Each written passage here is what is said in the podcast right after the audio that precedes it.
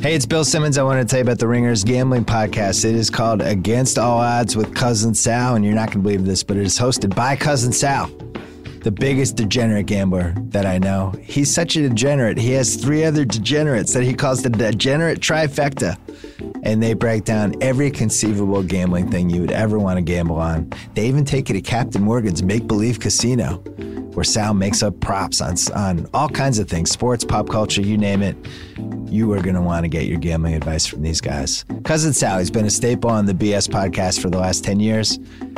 So good that we gave him his own podcast. Check it out, Against All Odds with Cousin Sal. Subscribe wherever you get your podcasts.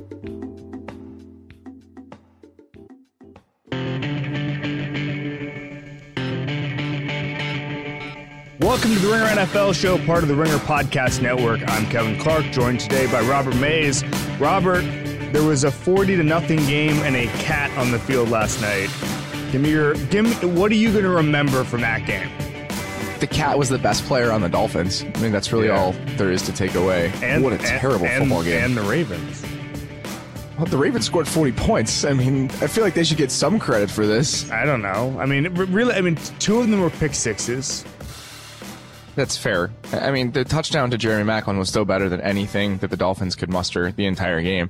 I'm just confused about how the Dolphins got so bad on offense so quickly. What what happened to Adam Gase here?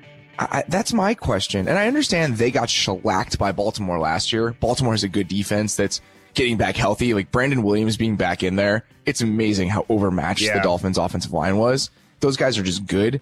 But still, I mean, even when Matt Moore was in there last year at the end of the year, they were getting stuff done. Yeah. And they're just so far away from that group right now. In I believe in both the Matt the last two Matt Moore appearances, one against New England, and one against Pittsburgh, he completed 75% of his passes both times. So I thought there'd be at least a baseline of competence. I didn't I didn't make a prediction for this game because I didn't want to think about this game until it existed. no um, need to. Um, but did I, this game exist? I think that's the most important question. I think what if we all just question. what if we all just agreed to forget? Hey, that's fine with me. Let us never speak of it again. If we collectively come to that decision, I'm pretty sure that's how reality works. That's if we all it make is. it, make it so. Yeah. The, the, future is what we make it. Um, so I think generally I, I would have predicted a close game. I probably would have had Baltimore winning, but I just had no idea the Dolphins had this ability to be this awful. Their offense has been bad all season, but I kind of was lumping that on having a 30 something year old quarterback who doesn't give a shit about anything coming in off the bench and making $10 million. It appears as if there's something more systemic going on because they were good at the end of last season. Even with Matt Moore, they were moving the ball. They were dangerous and there aren't that many substantial changes.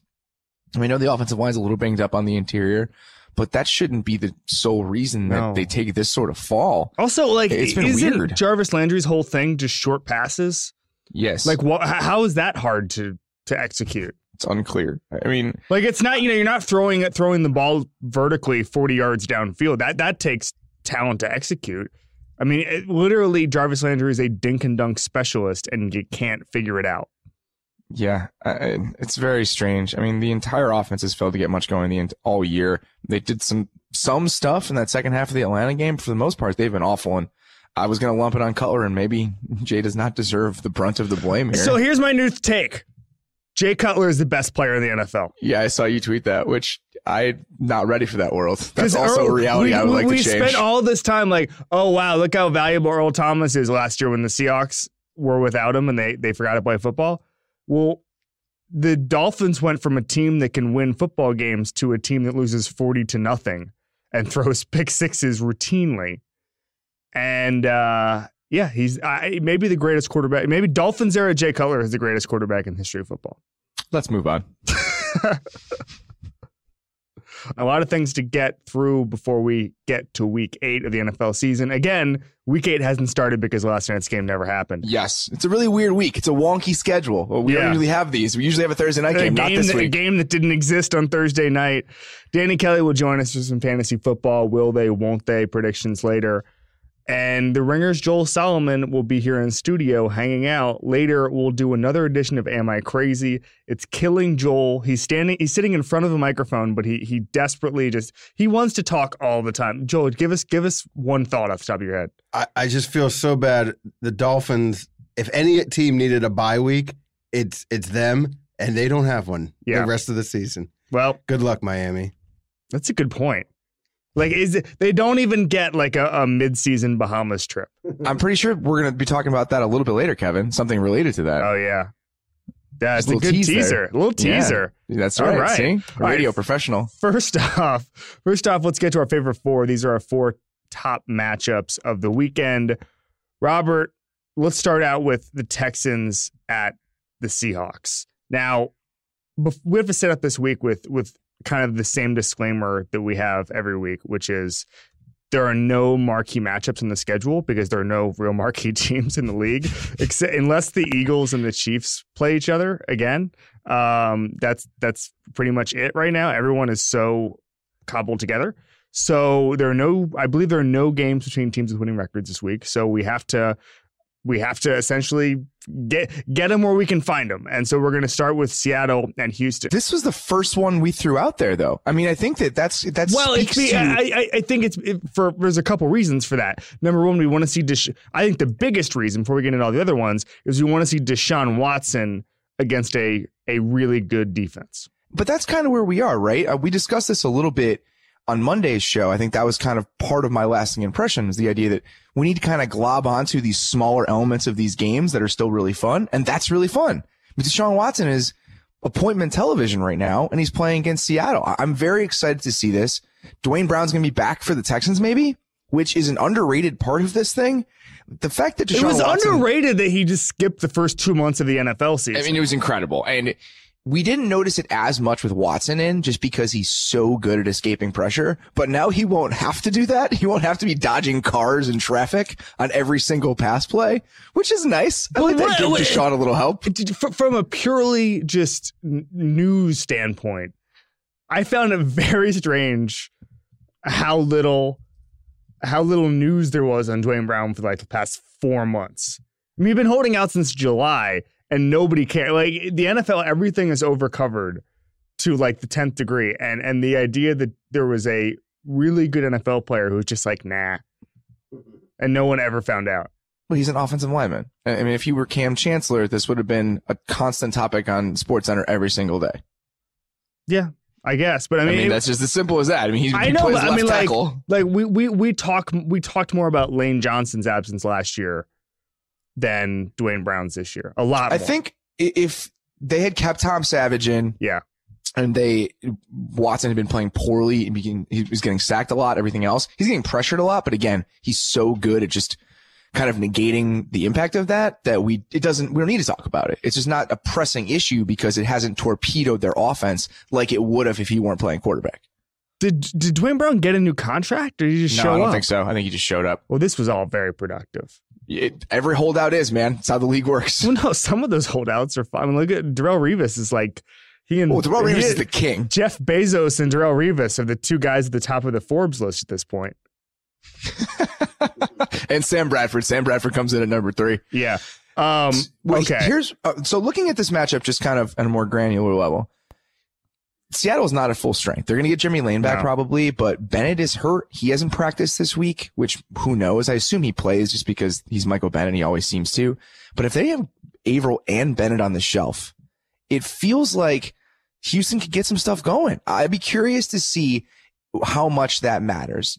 Does the does Duane Brown coming back and them being without their defensive ends, does it put more pressure on the Seattle secondary, everything else? I feel like we're not seeing the Seattle defense at full strength, so it's not that good of a measuring stick for Watson, but it's still going to be one, maybe the best defense he's faced, probably. Yeah, I mean it's better than playing the freaking. I mean he he he did not start against the Jaguars. He played a little bit, but that that's that's a such a different beast because if you're not preparing as the starter, it's it's completely different.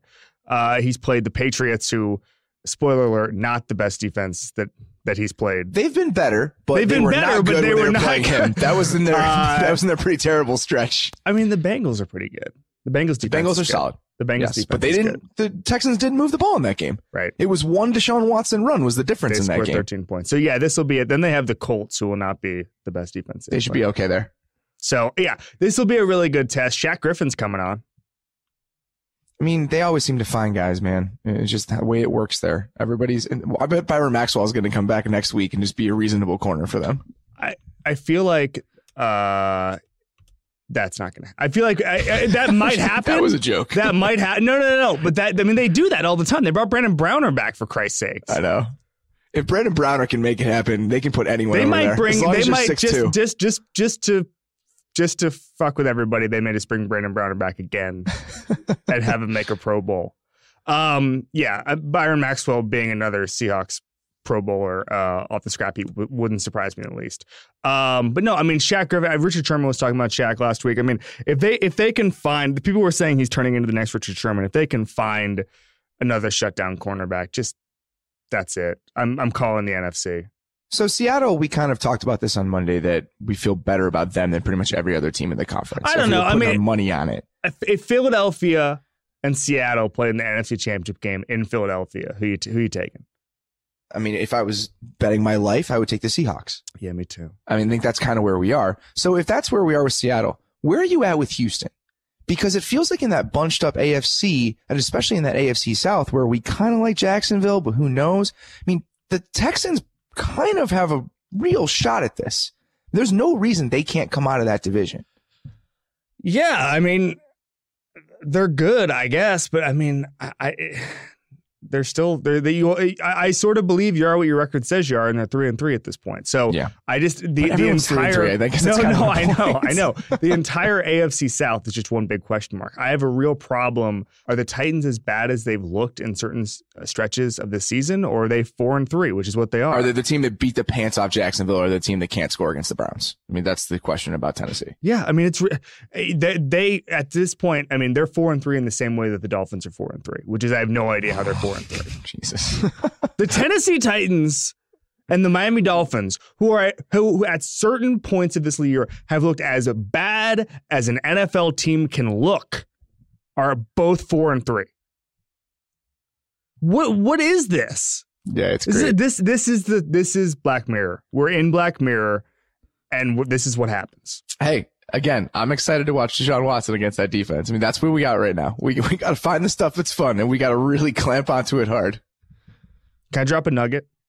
Go for it, buddy. My father is a history professor at, I, I know. at yeah, UCF. Shaquille Griffin, his favorite student in 30 years of teaching. that's incredible. I can't. I don't want to get into all that stuff. I, I don't want to get into the, the nitty gritty of it, but I will say that he is as impressive a student as my father has ever had. 30 years is a long time. That's a lot of students. We talking like big seminar type classes? Uh, not not like 500 people, Okay. but but So- but but lo- I mean, not not sem- not small groups either. okay. Not So like 10 middle people. ground. Yeah. like like, so like 40 people are probably in the class. so he's seen a lot of kids come He's through. seen a lot of kids. And All that's right, well, UCF, man. They produced Blake Bortles. I assume I Blake don't. Bortles I is a don't. Think, I don't fantastic think. student. I don't think my dad taught Blake Bortles. He may have. I did, we never talked about it. He didn't mention him as his favorite student ever. What what was Blake Bortles' major at UCF? I got to look this up.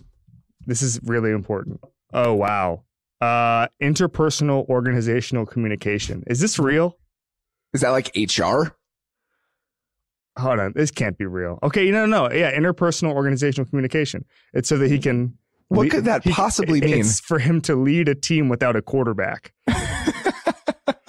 the the class the class that he took was about how to win games with just your defense and just So cheering it- them on. interpersonal organizational communication. So I think that he's able to understand why none of the coaches talk to him just because he has a background in that. Yeah. Exactly. And then he explains it to the rest of the team why that's happening. Doug Marrone ha- hasn't learned my name. Here's why. All right. Broncos at Chiefs. Yeah, man. Uh, the the Broncos just we talk about this a lot over the first you know month of the season or so. Just the idea that it's taking a while for teams to become who they are, and it feels like the Broncos are kind of settling into the team that's closer to what I thought they'd be.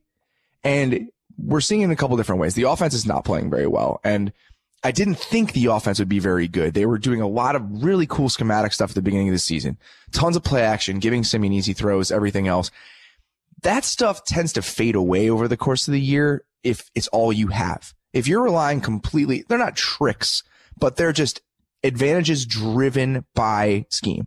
And I think that as team, it's like when you see a pitcher for the second time, as teams get used to it, as there's more stuff on film, people catch up. And I think that's kind of what's starting to happen with their offense. And their defense, it's taken a slight step back. It's still very, very good. Their run defense is incredible, but that step back we all thought might happen just by virtue of time and math is happening and they can't afford it with how bad the offense is playing. I think that's the version of the Broncos that some people thought they were going to be. Yeah, I don't know what to expect in this game because I still am. The, the has the last couple weeks of Chiefs Chiefs performances gotten you somewhat off the Chiefs train, or do you think that their their offense is still sustainable and their defense has enough talent? I think the offense is still very good. I love just the way they've approached that entire group Yeah. and the way they use their personnel, everything else. I think they're going to miss Conley over the course of the season in a way that we don't really think about just based on speed in the outside. They don't, I mean, Albert Wilson's fine, but when you don't have any receivers, losing one is not fun. No. And the other part of this is that the banged up players on the interior of the offensive line, they're good enough just as a unit to kind of overcome that. We saw that against Washington. They were able to sustain those losses and just still function. But I feel like over the course of the season, that's going to come out a little bit more. And we saw that last week a little bit. It just feels like they're not going to be able to roll the way they did early on, even though I do think they're still a very good offense. My question is more about the defense and how good Yeah. they can be over the course of the year. And we're not going to see that exploited this week, I don't think, just because I don't know if Denver's the group to do it. But if I'm going to be pessimistic about the Chiefs, it's definitely because I don't think they can stop really good teams. So, per Pro Football Focus, no running back in the last two years has finished with more than 60 forced missed tackles. Kareem Hunt is on pace for 85. That's incredible. It's That's gonna be a really cool matchup with that run defense and him this week. I mean, I think that that run defense, you look what they've done every single week, week in, week out. No one has got anything going. Yeah. And apparently, if one guy's going to do it, it's going to be the guy that's So- on pace to force 85 missed tackles. So, my general thought on the Chiefs is we don't talk enough about the fact they lost Eric freaking Berry. I- Like what they've been able to do is really impressive considering they lost legitimately one of the best players in the NFL. So I think there will be the sort of regression we're talking about. I mean, they gave up 31 points to the Raiders last week in a game in which the Raiders got to run it every untimed down until they won the game. But I mean, I just think that there are going to be some struggles just because you can't over 16 games replace Eric freaking Berry. And that's kind of the thing, right? Like all of these teams, you lose a star, you lose a couple, you know, lesser players, but serviceable players at certain positions. Like with the Eagles this week. Yeah. It's like, oh, well, they lost Jason Peters. They'll be fine. They're a good team. And it just feels like so many of these high profile injuries, we may not see it instantly, but over the course of time, you're going to start to see the seams. And that's the concern with me in the Chiefs defense. 100% agree. 100% agree. Um, the Jason Peters thing is as big a wrench uh, in in the plans of the Eagles as, as anything. I mean, like I, I just I understand that Vaitai is a capable backup and that he came in pretty seamlessly, but I mean, over over a full season, those those things really matter. Yeah, absolutely they do. I like that. I'm going to write about this pretty soon here about just the offensive line play in the league, but the idea that they're keeping Lane Johnson on the right side, we're getting off topic here, but that's a good idea. I hate when teams change two positions and not just one. It just drives Well- me crazy. It's like, why would you actively get worse at two different spots and not actively get worse at two different spots, but three different spots because you're moving a guy who plays next to a guard Yeah. and has forever. Well- it's just dumb. Also, there, there's been a lot of research that basically says that whole blindside stuff is a myth. Yeah, it's it's dumb. It, none of this makes sense. You can help out a tackle. Just put the tight end on the other freaking side. It's This idea, hard. yeah, the blind side, you got to have a dominant left tackle thing has been disproven a lot. It's how you use your other players. This is not a difficult thing. Although the Sandra Bullock movie still stands out.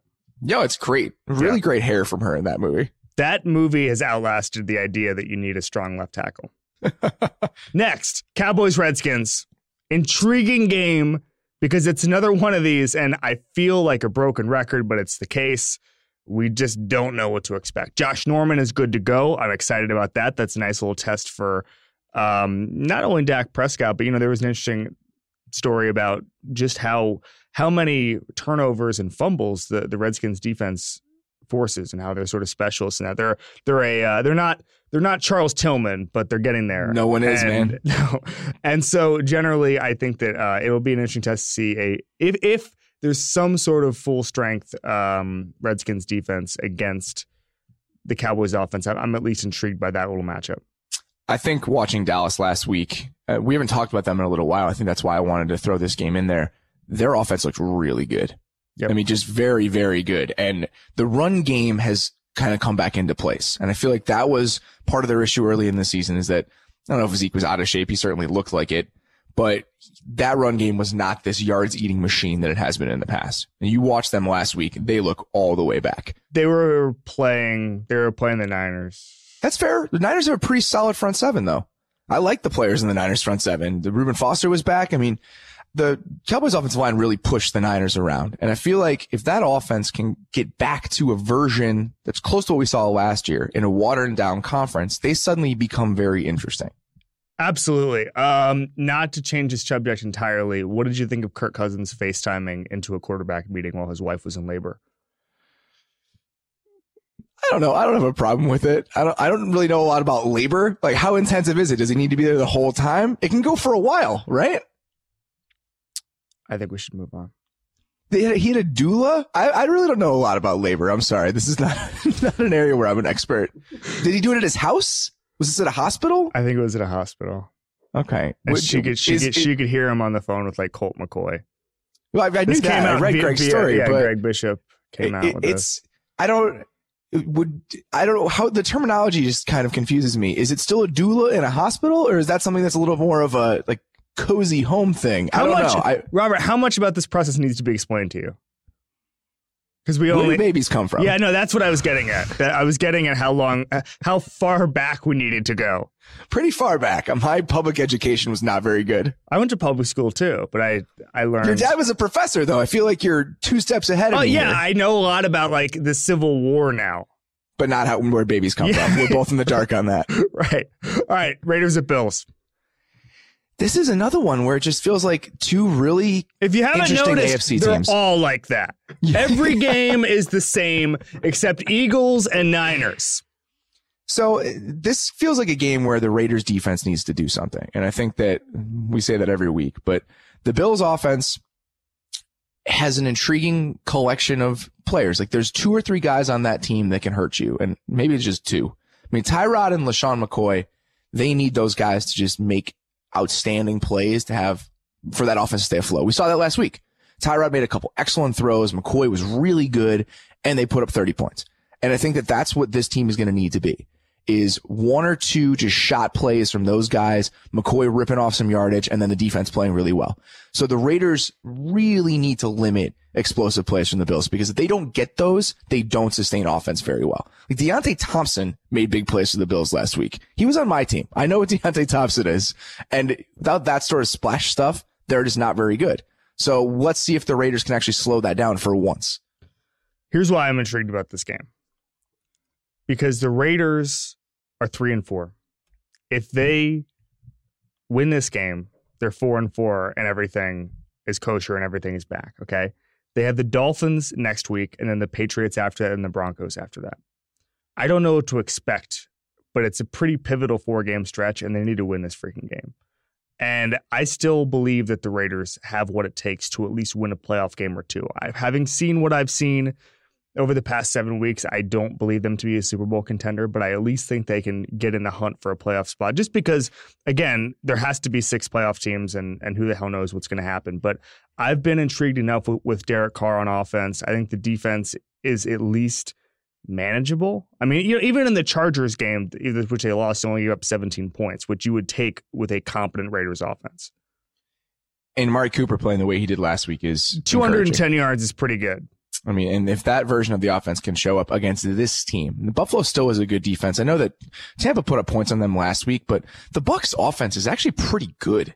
So I, that's not some, that doesn't take away from Buffalo in my mind. I still think that group is really solid. Maybe the best coached defense in the league right now when you consider how good they are and how much individual talent they have. I've just been very impressed with how they're able to put their guys in spots. I mean, they blitz the right way. The coverage just plays very well into what sort of personnel they have. Guys like Jordan Poyer are playing really well. So I feel like that sort of unit against, that's why the Oakland had trouble against Washington.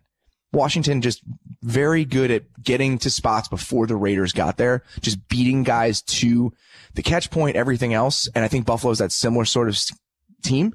So I think that's going to show a lot about how much the Raiders offense has or has not grown over the past four or five weeks here. Is Derek Carr?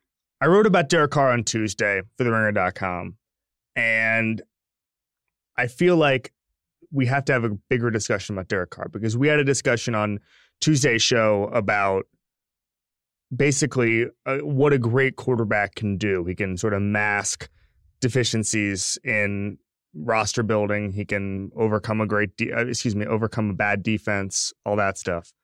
Where would you put Derek Carr in sort of the QB tiers at this point in his career right He's now? definitively in like the second or third tier. The I think the second Derek or Carr, third tier. yes, I think Derek Carr is the perfect example of a quarterback that is buoyed by his surroundings. I mean, Derek Carr doesn't get hit. That's in part because Derek Carr throws the ball very fast, which I think is a problem in and of itself. But I also think that he has a very good pass blocking offensive line. Mean, Derek Carr has a really nice little setup there. It's very Sure. cushy. So, So I think that that's why he's an interesting case study here because he plays into my thought that it's as much about the surroundings as it is about the quarterback. Sure. So obviously, Derek Carr is actually getting pressured less than he was last year. Um, he was pressured 23% of the time last year. He's being pressured 22% of the time this year, which is just absurd when you look at someone like Deshaun Watson, who I think is being pressured 46% of the time. But he's also holding the ball yeah, no, like no, no. I mean, there's play. there's a there's obviously a lot of factors that go- that go into that. Having said that, um, the other thing about Derek Carr is that he also against the Chiefs decided to start holding the ball longer, and we what saw want, man. we saw the effects of it. I think I saw the PFF number that he was he held the ball almost half a second more than he had during the season against the Chiefs. I've been saying it for two months. It's all I want is for them to actually have an aggressive offense. Like take advantage of the players that you have, please. So it's nice to see. I mean, Yeah. they need that in order to hit their ceiling. Right, exactly. And so I'm I'm intrigued by it. I think that Derek Carr is on the upper echelon of the second tier. So I, I'm a little more generous with him than you are. And we don't I have time. think we don't have time I to think, lay out the I think tiers. that he I mean, can. I think yeah, that's Mike Sando's job. But Yeah, exactly. um, just read Sando. Um, I think that there's. I think he can win a Super Bowl one day. Yes, absolutely. I don't think he's a quarterback that would prohibit you from winning a Super Bowl. I just don't think I mean, I think he's it that could with a type couple. of guy that with- can lift the players around him. he could have done it last year. If I mean, if, if absolutely. Yeah. So, I mean, I don't know. Derek Carr's good. My take. Okay. Let's move on to my hottest take that I actually kind of believe. That's if you've never heard it before. Um, it's a informed take that we don't we don't want to go pure hot take here because that's that's for the other shows. But we want to do want to have some opinion here. And I'm going to echo something for this segment that I wrote on the ringer.com today. Football is more brutal than ever. There was a Harvard study I was reading this week that essentially injuries have risen one injury and a half per game since 2009. Now, the way the NFL injuries are reported has changed a little bit, which makes strict reporting and tabulating those injuries a little hard. But just generally, injuries are trending up and reporting of injuries is trending up. And that's sort of how you read the tea leaves. So you have that. You have the fact that two or three prominent TV executives came out this week. First of all, you had Mark Lazarus and NBC telling the Sports Business Journal that there's football fatigue because there's just too much football on TV. And then James Murdoch, the Fox CEO, said that um, it's asking a lot of consumers to watch every football, every NFL game that's put on. And everyone knows what he means by that. Thursday night, Sunday morning, four times a year. At, and if you're on the West Coast, that means 6:30 in the morning, 1 p.m., 4 p.m. Sunday night, which goes till midnight, and then Monday. So, I mean, that's when we were growing up, Robert. Which, and we're not old. It's not that, that there's a lot more football than there was 10 years ago. In fact, there's 22% more game windows than there were in 2007. So, what is your kind of half baked solution to this? You give everybody a week off. This week, Ooh, you give everybody a week off this week because here's the thing the NFL faces a decision. Either they agree with these network executives and they give money back, which they're not going to do, or they say, what about a different way to fight football fatigue? And how do you reinvigorate the appetite? How do you whet the appetite of the American public for week 9, 10, 11 NFL games? At week 8, you just say, everybody go home. No football this week. And everyone, eh, we, we get to take stock of the first half of the season. We get to get excited about people like Deshaun Watson. It's not like football would go away. Have you turned on ESPN? It's just, it's like, it's one of the Hasselbecks talking about football all the time. One of the 17 Hasselbecks. Yeah. So they would just spend their time. It would be, they would still dominate the news cycle, even with the World Series on and even with basketball on the NFL. There's still plenty to talk about. There's I mean, still like, plenty to dig talk into about. every team. So you just you you take a break. Everyone goes home. Everyone go to the Bahamas or whatever. The Miami Dolphins could do whatever they needed to do. It would be a second bye week for everybody, but it would be league wide. It would deal. It would solve so many of football's problems. So football or the Super Bowl would just be the second week in February. Yeah, which is which they've always wanted, by the way. And who cares? I mean, it's that doesn't do anything to the league. I mean, But they've it doesn't they've change also- a single bit. always wanted that. In 2009, they floated the 17 game season. They were like, why don't we just have the Super Bowl on President's Day Sunday? That'd be first of all, that'd be great because you would have the Monday day off. off. Yeah. And it doesn't really change the calendar at all. I mean, the only thing that would really do is that it, you bump up the Super Bowl and the combine, but Yeah, who I- cares? you could bump the combine back a week. I've never understood Just why it had to be the two dra- weeks later. Bump the draft back. Who cares? Yeah. I mean, it, it, it doesn't You're really wrench you're into pushing, the rest of the schedule. You're is what I'm pushing up on pitchers and catchers reporting. How dare they? All the pitchers and catchers we can name are reporting at that time of year. I think it's a great idea. And guess what? That means a week off for us, which I, I'll take. It's you not. know, like, it's not a week off for us. I mean, I- from watching football on Sunday. No, but we'd be here recording content. No, of course. But I just mean on Sunday, you know, it's, I love watching football all day Sunday. It's my favorite part of my life, more or less. But it would be nice to have a Sunday to like go look at some fall foliage. I'm, I'm down with that. Do you, have you not seen any fall foliage? No, I do, but I haven't made a conscious effort just to go sit in it. You know, I haven't like taken a drive up You to the North in- Shore. You sit in fall foliage. I, it, it's a, you know, you know what I mean. I would like take a walk, take a stroll by some trees. On I don't know. I don't know anything about the Midwest. Didn't you live here once? Yeah, for like a year and a half, and I bailed because everybody was sitting in fall foliage. We enjoy it. it. It's I like fall here. It's very fun. The North Shore is pretty. I would just like you know go up to Evanston or Wilmette and just kind of walk around. Sounds great. The thing, the thing about Chicago that I hate is that nothing's ever open. Like it, the the summer, like all the stuff around the lake is only open for like five weeks at a time. Yeah, that's true because the summer's five weeks long. There's Yeah. a reason for that. That's only that's not a common thing around the world. That's understandable, but we we have only short windows for that stuff to actually matter or be useful. When the, when the draft was there in like May, it was like forty degrees. Yeah, it's 40 degrees now. Great. it was 70 a it's week like, it's ago. like, That's a, how it it's works like here. 100 degrees in Los Angeles right now. Okay, Robert, we got that out of the way. We're all taking a bye week next year, but I have a feeling we're missing something. Tell us, Robert, this week, what are we missing when we're talking about these games?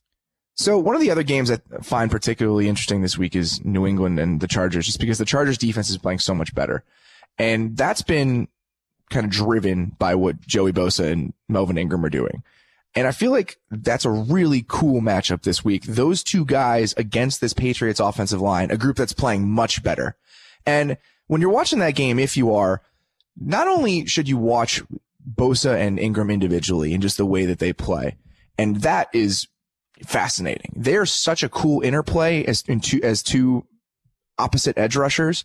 Their styles are so different that they just play into each other very well. Bosa's a technician. He's has the best hands in the league, maybe really good at just understanding leverage and timing. And he's like a trickster and he does that in a way that pretty much no other pass rusher in the league does. And it makes him super effective. Ingram is just on a tear every single play. He plays with this ferocity that really sets him apart. Physicality among edge rushers, I think, has become this weird market inefficiency just because everyone's so fast. So when you can find a guy that can run over people, it goes further. And he's one of those guys. So not only do they play well individually and play well off each other, but the way that the Chargers use them is very, very cool. And it makes them even more effective. So if you're watching this game, just take a look at where those guys line up on any given play. And I think that even if they're not attacking individual pass rushers on certain teams, by virtue of lining them up all over the place, eventually they always find a weakness. They'll line them up next to each other on the same side and twist. They'll line Yep. them up on the opposite side and twist. They'll line them up both inside on certain plays. And just the variety of attacks always allows them to make one or two plays a game. And as a pass rusher, that's all you need. If you make, you sack, if you one sack a game, if you one forced fumble every two games, you're a Hall of Famer. And I think that the Chargers have done a very good job of realizing what makes their defense good. And they're going to have to find three or four of those plays against New England to have a chance. Interesting that you wrote last year about Bill Belichick's crush list, which is essentially the guys that he's just absolutely in love with. Um, that's been noted throughout Belichick's reign. He loves Larry Fitzgerald. He loves Ed Reed. I mean, thank you. I think he wants Loves to Ed Reed. marry Ed Reed. Joey Bosa and Melvin Ingram will have to go in together into that Hall of Fame because Belichick is in love with them too. He said, uh, he's just talking about their third and longs. He said third and long is basically a sack and a turnover reel when those guys are on the field. Yeah. And that's true. And also, I just, I think Belichick likes the challenge of game planning against these types of guys. I think I don't. I I think that Brady is probably nervous because he's 40 years old, and Ingram had that hit on. Um, who did he? Who did Ingram hit last week? It, yeah, it was Siemian. I have no got idea how it was a flagged- penalty. He got flagged for no reason. yeah, it was, he hit him too hard, 15 yards. What is? I hate that. Ah, It's I hate- In real time, it's I- tough. I I hate that. We when there's just a big hit, they just reflexively throw the flag. I know it's annoying, and especially when the guy it's totally clean and, it's like such a good football play. It's frustrating, and that that play is an interesting kind of microcosm of what they do. That was a twist inside where Ingram lined up just over the uh, over the guard and then went inside over the, the center. They do that stuff a lot, and that works against teams that don't have great communication. And Denver is still kind of coalescing as a line. They have some new pieces. The Patriots will not be that way. That is what Dante Scarnecchia and that is what a line that's been together for years does for you is that those games don't work as well. But trust me, they're going to try plenty of them. All right, time to welcome in Danny Kelly, our fantasy football genius. Danny, how are you? I'm doing great. How are you guys doing? I'm doing great, buddy. I- I'm happy you're here. Danny, how has your how has your life changed since DK's Dark Knight became Oh. the biggest sensation in entertainment? Well, it was a it was a real rough week for the DK's Dark Knight last last week, guys. Yeah, we'll It- yeah we'll get to that. But even the sensations hit a snag sometimes, Danny. I mean, Oh, Friday. Night Lights is Friday Night Lights is beloved. Everyone hates the second season. Right. You're I going to mean, I- have some low points. I can't even go out on the street anymore with without just people running up to me and asking, you know, about the Dark Knight. So it's it's it's hard. I Hey. won't lie, but it, I appreciate the Danny, fanhood. can I ask you a question? Why do a, a critical mass of Seahawks fans hate Derek Carr? I wrote a story about Derek know. Carr on Tuesday, and there was like pushback from like I don't know ten people, and they were all like Derek Carr sucks, and they were Yeah. all Seahawks fans. The Um, inferiority complex about Seahawks and quarterbacks is very strong. They gonna hate s- Derek yeah. Carr, but they hate Andrew Luck even I more. Yeah, I was Yeah. gonna say that it's moved on from the Andrew Luck hate because he's out this year. Yeah, so yeah, yeah. Um, they needed somebody, I guess, and that and Derek Carr. I, you know, they don't like when people are excited about other quarterbacks because Russell Wilson just still underrated, I guess. Your team scores nine points a game, Danny. I know. I don't understand why everyone's so angry. I Russell generally Wilson's I, really I good, like, but like everybody I like down. I like Seahawks Twitter for the record. I just I was I, I was in, interested in why that was happening. I never encountered the Andrew Luck thing. I just Is Seahawks Twitter the, most organized and vocal like Twitter fan base that's not a major market? They have yeah, to be, right? because see the problem is is that some of the other one like the Cowboys Twitter is just too big and unwieldy. yeah, exactly. There's no voice. The Seahawks Twitter like has one collective voice. They Yeah. march in step. It's very impressive. They all know each other. Uh, the Yeah, Cow- exactly. Cowboys Twitter is is the biggest force, but there's no like they just spend most of their time retweeting like four year old tweets. Cowboys Twitter. bad takes. Yeah, yeah, yeah. And like that's their thing is like they like I remember I made an eight and eight joke a couple years ago and they were going eight and eight all the time. And the year they went like twelve and four, I had all these Cowboy fans retweeting it and being like, "Idiot." it's like, oh wow, I made an eight and eight joke about the Cowboys. That Cowboys was that was is not really my going out on a limb. Seahawks Twitter does though have its own collective consciousness, which is pretty impressive. I, I think we- it was Tim yeah. Kawakami who said once, and I, I I tend to agree with this that NFL Twitter they all all they do is claim to know everything about their own team, whereas NBA Twitter they claim to know everything about the league. Which I NBA think Twitter is just full of the best people in America, so that's why they're better than us. I don't know if you ever realized that. Just tweeting best league over and over again. Yep, yep. It's such a great league. What a league. The NFL Twitter, I think, just in general, is really bad and angry and bitter and And that's just the ringer, people. Folks. If your if your league was basically all Denver Nuggets teams, you'd be Yeah. upset too. Exactly. I don't. Th- I don't think NFL Twitter is any more bitter than any other type of Twitter. I just think that we monitor it more. should do a That's study true. on Twitter's this. just a That'd be- better place, period. All right, Danny, let's dig into some fantasy football chatter here. All right, let's do it. Um, so speaking of Derek Carr, actually, uh, we're talking about some of the best and worst matchups for this weekend, and I wanted to talk about Derek Carr at the Bills because I think generally speaking, the Bills' defense has been pretty good this year. It's been sort of a revelation, but this week it's going to be interesting. Number one. Does Derek Carr have Amari Cooper back? Like, is he back? He had 19 targets last week Two hundred ten yards. ridiculous. Um, so I guess he's back. I, I'm hoping he's back. He's on my fantasy team, so I definitely hope he's back. Um, but the Bills are going to be without EJ Gaines. It looks like Jordan Poyer is going to be out too. They've looked a little bit more mortal in the last couple of weeks in terms of their defense. So I'm actually kind of thinking Carr could have a big game, even though it's in Buffalo. Really? I, I guess that's a good point. I mean, we were talking about Poyer earlier. He's been playing really well, just the guy off the scrap heap, but they've gotten a lot out of. And Gaines is kind of the same way. He was a th- uh, throw in in that Sammy Watkins trade. Right, And they found a useful starter. I mean, losing those two guys, that is a big deal. That's kind of a, a counterintuitive thought, Danny. I, I wouldn't have thought that you would have thrown Carr in there, but I guess it makes sense. Well, yeah, I mean, I'm kind of looking at you know things that go against the narrative a little bit Sure. in in that one, and I think you know it, it's still a risk because number one, you're on the road, that's always worse, and and two, it's Buffalo, which I think it's going to be in the 50s. It's going to be kind of cold, so we'll see. But I just he looked really good last week. I mean, he gets good protection, and the Bills are really banged up, so that's something to watch. Um, You're gonna Something- get, you're gonna get kicked out of Seahawks Twitter for this. I already got kicked out. I'm, I'm already on do? the outs. I, I join in every once in a while though. It's fun. How'd you Um, get kicked out? I, by, you know, I, I joined the national media. I get I get called a traitor, a, a T T R A D E R, about fifteen to twenty times a, a week. So Trader um, Danny. yeah. Wow. So this next one, the next quarterback, this one's a little more obvious. Uh, Carson Wentz versus the 49ers. I think he could go off in this game. I mean, he's playing with incredible confidence right now. Uh, and the 49ers defense is just bad. I mean, they're 29th in pass DVOA. They've given up 7.9 yards per attempt, 98 passer rating. You know, they're just they're just not very good other than the one guy to look out for is is Ertz because the 49ers have actually been really good at defending tight ends this year. I think actually uh, coming into last week they'd given up the fewest fantasy points to tight ends of any team. So, you know, if you're if you're starting Ertz, that's something to keep in mind, but I think Wentz could go off in this game. And that's not a that's not a really hot take in that one. Interesting kind of nugget from the Niners this week. I mean, we were kind of tweeting about this earlier this week, Danny. That moving Eric Reid to linebacker as more of a Yeah, full time thing. And I feel like we're seeing that more and more. I mean, it's just an extension of a lot of the moves that have happened throughout the league over the last couple of years. The Packers are doing a little bit of that this year just to help out their pass coverage. I mean, that really is something that's not going to go away as long as we're living in this sub package world. And I think that that's a good team to do it. I mean, they have two useful Yeah. safeties. Why not put your best guys on the field, especially with Bowman out of town now?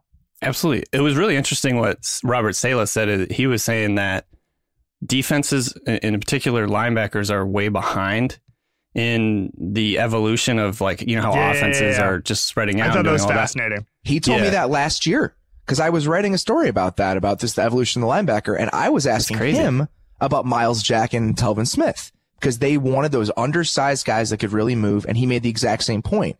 If we're going to have a league full of Danny Woodheads, we have to have guys that can cover them. Yeah. And if absolutely. you look at Telvin Smith's physical profile, I was actually looking at this on mock draftable this week. It was fascinating. The number one player that he resembles physically eh, on that, like the spider charts is, uh, Jordy Nelson. oh, He's really? a linebacker. so uh, it's just, that's where the league is going. And I think that Yeah. the fact that he coached those two guys in Jacksonville last year and the year before that, and now he's trying to do something similar with Reid, who is 6'1", 213. He's no smaller than Telvin Smith in terms of bulk.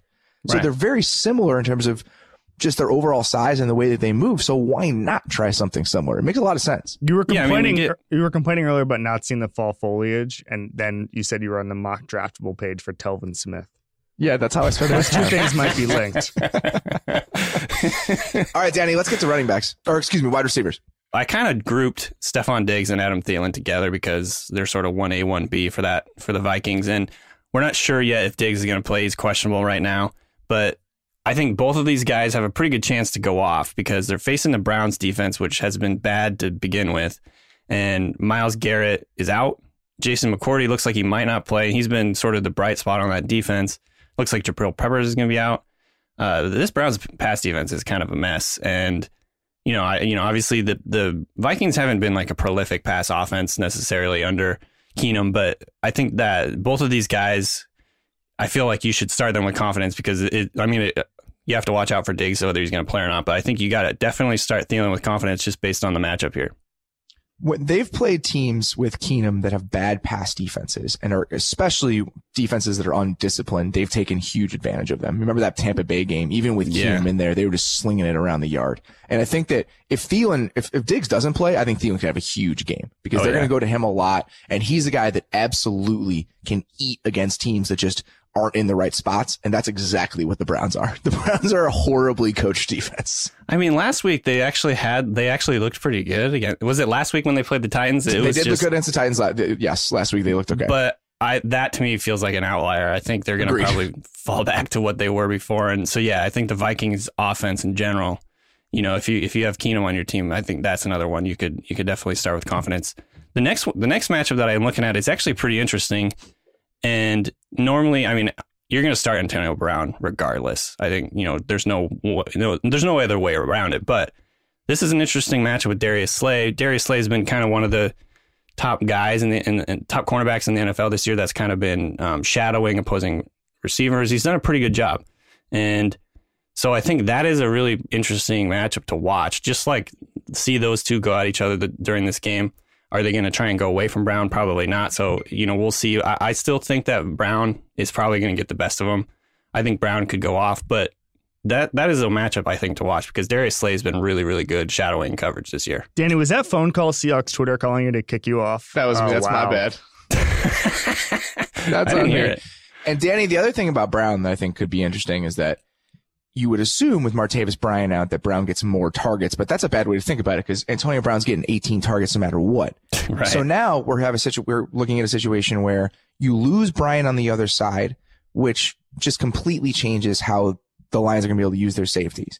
So if you can use a guy over the top on Brown, you can bracket him the entire game because you don't Mhm. have to worry about playing too high against Martavis Bryant. Then it really can change the way that the Steelers can use him.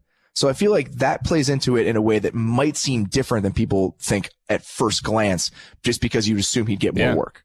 That's a great point. And do you think that makes Juju Smith Schuster kind of an interesting uh, fantasy player this week? Yes, uh, just because I feel like he can do some work in the slot that kind of changes the complexion of that. I mean, when you have two, Yeah. if you can move, worry about the safeties on Brown's side. I think that the work you can do underneath a little bit on the other side changes. So I feel like he might be a guy that gets more work now than he would in, in a typical game. Okay, DK, running backs, hit us. Let's do this. So, Kareem Hunt this week going up against Denver. Denver's run defense is absurd, you guys. Number one in the run by DVOA. They've given up just 431 yards all year. That's 71.8 per game. Zero touchdowns on the ground this year. 3.0 yards per carry. I think, I think we could actually see Hunt kind of take a step back. I mean, he's going to probably still factor into the passing game. So if you're in a PPR league, he's still going to be, you know, obviously a valuable guy to start. But Denver's run defense has been incredible. I mean that you know I don't know if plugging Peko in in the middle there has been like the difference because they were kind of bad last year against the run, but man, they have been stout up front. He's been really good. And I think that that's kind of crazy when you consider how poorly he'd been playing in Cincinnati the last couple of years. And it really speaks to how good they are at establishing or how good, they, how well they're coached on that side of the ball. Yeah, I yeah. think that's the impressive part. Absolutely. So I think I think Hunt is. I mean, you're not going to stop. You're not going to not start Hunt, but maybe don't expect the world. And Danny, your next running back. Zeke Elliott. This is a huge test for the Redskins defense. Right now, they're pretty good. They're tenth in DVOA, ninth in yards per game against the against the run. Um, but they're still giving up 4.0 yards per carry, which is 17th. So they're just kind of in the middle of the range there. I'm actually high on Elliott this week. I think that I think that offensive line is really starting to come together. I mean, like they weren't quite as dominant as you as you sort of expected early in the year, but I think they've come around. I mean, obviously last week he went off, LA went off. I think he's gonna. I think he's up for a big week again this week. This week, so I think he's one of those guys that if you're doubting that one, don't because I think he's gonna go off. I think they've really found it. We were talking about that a little bit earlier in the show. Just them hitting their stride as a running game. It makes them very potent offense, and it just feels Yeah. like this is not going to change. As soon as they got back to this, there's no reason for it to fall apart. I mean, that line is only going to get better as the year goes on. I agree with you, Danny. I think that for the rest of the season, as long as he's on the field, he's going to be very effective. Hell yeah. Danny, it's time. Let's do it. It's My time. favorite, my favorite stretch of the week. It's time for the thing everybody wants. I mean, I, I would assume we probably have to f- fill everybody in on what happened the previous 40 minutes of this podcast because most people, most people are just skipping to Right. DK's Dark Knight. It's all anybody cares about. So we have DK's Dark Knight. Last week, Rough. not It great. It was, it was Eric Decker. Previously on DK's Dark Knight, it was Eric Decker. Two targets, zero catches, zero yards. What the hell happened, you guys? I mean, uh, hey, I, I feel good because I think it was a little bit of a conspiracy. I mean, even Jessie James Decker is on my side on this. I mean, what are they doing? Why didn't they use him more? Did she get after the Titans? Oh yeah, she was going uh, going after him on Twitter. It was pretty funny. Is, is that a club you want to be a part of, Danny? Anyone that Jessie James is a part of? De- Eric Decker Hive. Oh man, Um, it was rough. Okay, redeem yourself. All right, so this week my guy is Hunter Henry. I'm I'm really excited about this player. I think he's just really really fun. Um, I mean, great athlete Yep. In a good system because obviously Phil Rivers has relied on tight end, you know, in the passing game for years. I mean, he he and Antonio Gates, you know, Hall of Fame connection there. And Gates is basically sort of being phased out of that offense. It's it sucks to see on one hand, but it's also exciting for Hunter Henry just because I think he's, you know, obviously healthy, faster, and, and all that. And going up against Patriots defense, it could be tough on. I mean, they just lost Dont'a Hightower, which is real rough for them. You know, they still don't have a huge pass rush. Uh, Hunter's Hunter Henry's gotten 20 targets in the past three weeks, four red zone looks. I mean, I just think he's primed to keep, you know, producing at really high levels. I, he he's a bit of a, of a you know boomer bust kind of guy. A lot, a lot of tight ends are, frankly, but I'm pretty high on him this week. I think against that Patriots defense, he could go off. Which one of his family members is going to be attacking the offensive coordinator after he gets zero catches on Sunday? So, an ant of some kind. I feel like it's going to be a little bit further removed. Yeah. I'm gonna find that out. I'll have to look for that. Um, that that yeah. So that was good. I think uh, I don't think we're gonna have to worry about that this week though. Ooh. Look at you, Danny, just taking We a got to shot. get back on track. Come on. That one makes a lot of sense, buddy. I, I think that uh, they are going to look to him. You know, I mean, Gates's snaps just continue to decrease every single week. The tight end's going to be a part of that offense, and they don't really have anybody that can cover them unless I assume they'll play a lot of three safeties. Maybe it's Chung all day, but I still feel like he's going to get a lot of work. Absolutely. Danny, thank you. Thanks, bud. Talk to you soon. All right. Sounds good. Coming up, Joel Solomon wants to know if he's crazy. And we play another round of Can They Score More Than Rotten Tomatoes? Robert didn't get to do that last week. I know. I'm very happy. We're running it back Let's do so it. that you can do it. Plus, we'll let you know what we think next week's headlines will be. But first, let's take a quick break. Robert, so the over under on last night's game was 38. The Dolphins didn't score, but the Ravens hit the over by themselves. It's exactly what we all expected. It was the high scoring affair from Baltimore that everyone predicted. But if you somehow knew that was happening, I hope you got your over bet in on MyBookie. My bookie has been around for a long time, and we always talk about the best part fast payouts. They pay out faster than the ringer. That is true. Anyway, where you bet is just important as what you're betting on. People have to start using MyBookie, and they have a cool mobile site so you can bet from anywhere. They even have an online casino for craps and blackjack. All right, and also check this out. Last week we told you that the 100% bonus from MyBookie was only available through this past Sunday, but they've extended it one more week. Did they extend it or they just forget to stop giving it out? It doesn't matter. that has no bearing here. After Sunday, though, it's gone, so get it before it's too late. Join now and MyBookie will match your deposit with up to 100% bonus for the last time this year. Use promo code RINGERNFL to activate offer. Visit mybookie.ag today. You play, you win, you get paid. We're also brought to you by Wish, the mobile mail app that connects you to thousands of merchants. Yeah, Wish is a big deal. Over 300 million people are using this app to shop fashion, shoes, electronics, gadgets, basically anything. And you pay 60 to 90% less than the store because you get it directly from the makers. It's kind of crazy when you realize how much things are actually marked up when you get them in the store, but not if you use Wish. They even have an outlet section full of products from all the biggest brands. And if you're not in a rush, you can get lower shipping rates than anywhere else. This is the number one shopping app on the App Store and Google Play, and the highest rated mobile shopping app in the world. Plus, all of you basketball fans will be glad to know that Wish is the official mobile shopping partner of the Lakers. They got Big Baller brand? Uh, you'll have to check it out to see. And if our listeners do check it out, Wish is offering all new users a free gift with their purchase. But if you're already using Wish, you're not left out. All listeners can get 20% off your purchase by using my code, RingerNFL. Just download and open the Wish app, find things you didn't even know you needed, and enter code RingerNFL for 20% off your purchase. All right. We've got Joel Solomon here. We've had him here for the entire show. He's been shaking his head at various points. He's been writing words on Google Docs and then showing me, and I don't know what they're saying because they're not. There's no context to them. It's amazing that a majority of my time spent here at the Ringer is just looking at you and not being able to talk. Between this and Slow News Day, I just this is my job here. It's a good role for you. yeah. Okay, Joel. Sounds awesome. We've I'm got, sad I'm not there. We've got Joel Solomon here. He's ready for his latest edition of Am I Crazy? It's almost approaching DK's Dark Knight levels of phenomenon. We are we already know the answer to that, so let's get to the football. So give us two Am Yes. I Crazies, Joel. Martavis Bryant, guys had a, a busy year coming back after a year long suspension. You know, he's very busy demanding trades, saying on Instagram he's better than Juju Smith Schuster. Now he's uh, d- been declared inactive this week, big game against Detroit, relegated to the scout team. Uh, but Bryant said that he's fine. He's he's not tripping. That's a quote. I'm not tripping. Um, not doing much of anything. So this is in the same week, albeit a different league, that Eric Bledsoe of the Phoenix Suns tweeted, I don't want to be here. So the Steelers are a franchise and Mike Tomlin's a coach that hate distractions. So am I crazy or would most other teams just let Martavis Bryant play on Sunday? Just just throwing it out there. He it's not like he's punched anyone. There was no drug suspension here. Just kind of being a schmuck. So here's the question. They were easing in Bryant into the offense. right. They wanted to get him up to full speed. I don't know, maybe around this time, maybe a couple weeks from now.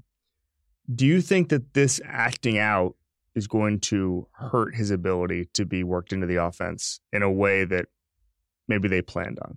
Like, do I you- feel like he's going to come back next week and score like three touchdowns. okay, that, that was my question. My Yeah. question is like, next week, is Todd Haley going to be like, meh, nah? But this is a team that already has so many weapons. They still want to get Jesse James, the all the tight ends involved. It is it is hard to get his as as he said on this team. Now that said, as far as distractions, Santonio Holmes, the year he was uh, declared inactive in 08 after a marijuana possession, went on to win the Super Bowl MVP. Just putting that out there. Right. But am I crazy, or would the Dallas Cowboys, Cincinnati Bengals, be starting Bryant on Sunday? That's all I'm saying, sir. Uh, I think that most teams would take the approach like, oh, we, we're not going to be distracted by anything, and just just let him play. That Especially a guy that's had his history. If this were Antonio not being on Brown, field. If this Yeah. were Antonio can do Brown, he would play. Yeah, yeah, yeah. Yes. Right. I, I feel like the rules are different for Antonio Brown, but as an organization, I think that for the most part, this is kind of what would happen league wide. All right. We'll see if he makes a big return. I'm not. I'm not so sure. All right. Colts at Bengals. Can't believe you guys didn't want to talk about this one. Chuck Pagano, Marvin Lewis. Will they survive? Will either of them survive? I, I just also want to point out Chuck Pagano spent one year, one year as a defensive coordinator with the Ravens, and then was hired to be the Colts head coach. I get it; he's a lifer, but I think we need to institute the Cuba Gooding Jr. rule, where So where's this going? you're a fun actor, you're a good, solid supporting actor, but you can't carry a movie. And that's Chuck Pagano. That's Adam Gase as as head coaches. So with Jeff Fisher fired last year with 165 losses, tied for the most all time with Dan Reeves. Marvin Lewis still has 107. He he still has a, a long way to go. Am I crazy, or does Jeff Fisher get a coaching job again so he can have the all-time losses record to himself?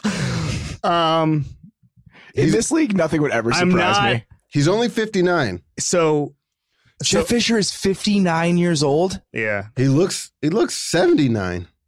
Jeff Fisher has coached in the league for 58 years. well, I mean that'll those those Rams years will do it to you. Pete oh Carroll. my God, I can't believe he's 59 years old. Jeff That's Fisher insane. is seven years younger than Pete Carroll. A lot of 7 and 9 BS that's gonna That keeps you young. Yeah. seven and nine. Oh my God, Keeps that's you young. amazing. Isn't it So- appropriate he retired? Wouldn't retire, possibly be be done tied with Dan Reeves most losses of all time. he can't even get. He can't even win that record, folks. there you go. so here's here- there's a couple things here. Number one, I kind of think this Rams run, he's going to be able to spin that. He's going to be Oh, like, he I, got him I ready. built this team. I got hmm. I Player installed discipline, and then they let the young Pope Sean McVay come in. and and and maybe maybe he's like his destiny is to be like the Buck Showalter, Ooh. where he just gets him he gets him into shape, and then you bring in Joe Torre or Sean McVay. Yeah. Two very similar people. Right, because Todd Gurley had such a great year last year. He was on was the, amazing. He was on the cusp. Jeff Honestly- Fisher taught him life lessons. All right. If He's somebody was playing. Sean McVay in a movie, it would probably be Jude Law, right? The casting makes Uh, sense. I don't know about that. I don't. I don't know if Jeff Fisher is getting another job, uh, and almost because of the Rams being so good. Who plays Jeff Fisher in the movie? Sam Elliott? Ooh, yeah. That's so perfect, and that speaks to why I am just baffled that he's only 59 years old. Sam. Elliott with the dye job? I Oh, mean, no, just let him who- go, Greg. who Who, cares? I'm Who not was, going uh, seven and nine. who was the coach on Friday Night Lights? Kyle Chandler? Kyle Chandler could be Jeff Fisher. No way. no way. Yeah. I need someone far more weathered and broken, and that's exactly what Sam Elliott gives you. Sam Elliott is seven years older than Pete Carroll. Sam hmm. Elliott looks seven years older than Pete Carroll, so that makes I don't know. sense. That Pete Carroll to me looks 32 years old. Well, look, oh no, that's I'm saying that's fine. But Sam Elliott, Sam Elliott looks 73 years yeah, old. yeah, yeah, yeah. guys, it, it doesn't matter because Andy Reid is going to coach until he's 105 or in, until he just passes out on the sideline. He'll get the all-time loss record. I, I'm convinced. All right, Kev, time to play. Will they beat Rotten Tomatoes? Do you have the theme music? No, What is it? Is I the theme know. music just that when they open the gates at Jurassic Park? that's the best theme music. Yeah. All right, so last week That music should be Yeah. applied to a lot more situations than it should be wedding songs. I'm You- I'm I'm tying the knot in a couple months here. There's still time. I don't know if we can clear it, so I'm not going to hum it. So, Rights wise? and also this is an NFL, a serious NFL podcast. Very serious. Don't hum it. congratulations. You last week were 2 and 0. Uh Geostorm we're going at, going as of Friday was Uh-huh. a 27 Rotten Tomatoes. You picked it to beat the Bengals who scored 14. You were correct. Thank you. The Snowman as of Friday was an 11. By the way, it's since dropped to like a 3 on Rotten Tomatoes. Kevin, you picked the Dolphins who exploded for 31 points. So you were 2 for 2. Dolphins wouldn't have beaten anyone last night. Uh so this week we have the Browns going up uh they're actually at home against the Vikings against I was going to do Jigsaw, but Jigsaw took a huge jump. Uh, Suburbicon. So we- let's go Amityville, The Awakening, which is at 20% right now. Okay. So This is a revival of the popular Yep. franchise and a Yep. modern twist on the classic horror film coming in at 20% right now. Jennifer Jason Lee's in this movie. Bella Thorne. The Browns are God on- starting God only knows this week at quarterback.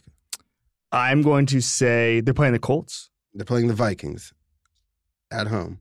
Oh, oh the Bengals are playing the Colts. Um, they are going to score less points than the Amityville The You're Awakening. going, you're going with Amityville in the upset. Yeah, I am. All right. Robert. I am also going with Amityville. Okay. Uh, There's, I don't know if the Browns can get to 20 points against the Vikings. All right. How are we still making these movies? Also, big month for Bella Thorne and horror movies. She's in The Babysitter on Netflix too. In the span of two weeks.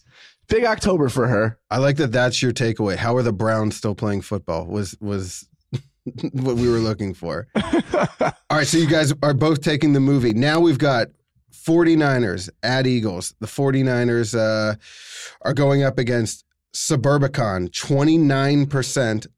Mm. Uh, according to the critics' consensus, a disappointing misfire for director George Clooney. Suburbicon attempts to juggle social satire, racial commentary, and a murder mystery. Oh, and it ends up making a mess of all three. Not and none of the threads turn out good. Just like the 49ers on offense, defense, and special teams. Wow. 29% for Suburbicon. Can the 49ers beat it? No. it's a pretty um, simple one. The Eagles defense is actually wins this good. one. We need worse movies. Oh well, I mean, last week we got them. I Well, know. That's what I mean. No, we but need can more I, can, I, can, I, can I say something? Last weekend, we were getting re- real time updates from DK and JS about the Rotten Tomato scores of the movies, and both of them, I believe, fell. Is oh, that correct? into the Yeah. single digits. So, Robert, it's not. Eh, This is it's like a, a betting line. Like eh, we the the You got to Rotten get in early. no no no the Rotten Tomatoes score changes, so you have to sort of anticipate. You have to anticipate whether or not Suburbicon is going to fall or Amityville is going to fall. it could go up. It could go up. The, the, the, you got all the critics could love This it. is a multi-layered question. This I is the like- jigsaw of of football pod questions.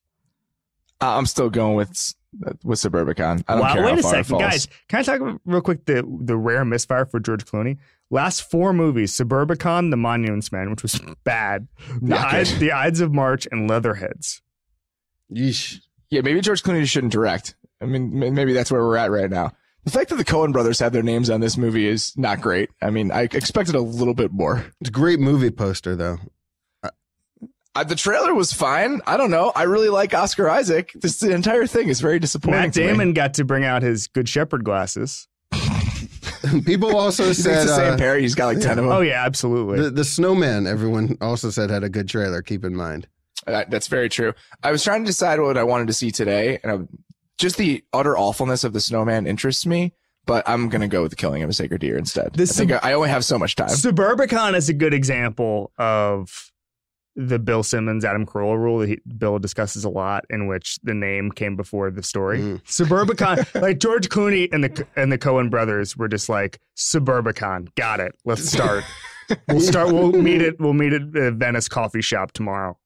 Write this up. So it, it it sounds like you're still taking Suburbicon though over 49ers. Oh heavens, yes. Okay. I absolutely. am. Although I think Suburbicon will will will go down, but I think the Niners are going to score like seven points. exactly, that's the problem here. It can't get that much worse. This is good news for George Clooney. He'll win something then. All right, fellas. Before we get out of here, let's put our visionary hats on and predict what comes next as far as the biggest headlines in the week. Robert, start us off. I feel like the Cowboys have kind of been a little quiet recently. Yeah. I mean, they've been out of the news longer than you'd expect them to. And after that really impressive showing against the 49ers and what I assume will be another nice offensive day against Washington, I feel like we could start to get the are the Cowboys contenders conversation if they have a really nice game on Sunday. And I think they might. And it's just, again, we've talked about this a lot. The watered down NFC, there aren't that many really good teams. That second wild card feels very up for grabs if we assume the 40 or the Seahawks are getting one of them. So it just feels like that Dallas team could be in the hunt with everybody else. And if they have another big week, I feel like the volume on that is going to start to get turned up. For me, it's going to be what we've been talking about for a month and a half now, which is the protest stuff. Um, that's been rekindled by an ESPN story by Don Van Natta and Seth Wickersham on Friday that essentially pointed out that the owners have no idea what they're talking about as far as the anthem stuff. They met. Um, Terry Pegula referred to Anquan Boldin as Antoine. Um, Bob McNair called them inmates running the prison. Uh, Dan Snyder said that 98% of fans supported standing. Uh, We live in a post-vax world. it was all very good. And uh, no, and so I think that there's going to be a reaction to that from players. I think that, you know, what if you're a Texans player? Do you speak out about that? Um, if you're a Redskins player, do you speak out about that? If you're Anquan Boldin, do you say, hey, that's, I mean, it, the Pegula thing was sort of minor because Pegula was talking about how great Boldin was, but I thought that was a very funny detail that they had. Um, so I think there's going to be a little bit of fall at that from that specifically on, on Sunday. And uh, we will be talking about that on Monday and Tuesday. That's it for today. We'll be back on Tuesday to recap NFL's Week 8. As always, thanks for listening to the Ringer NFL show on the Ringer Podcast Network. Thanks, guys.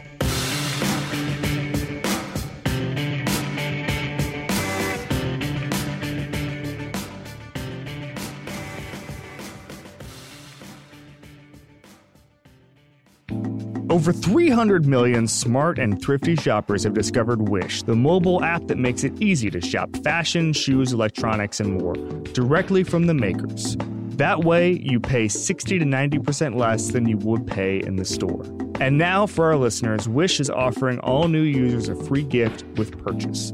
But dedicated Wish lovers, don't worry about being left out. All listeners can download and open your Wish app, find things you didn't even know you needed, and enter the code RINGERNFL for 20% off your purchase.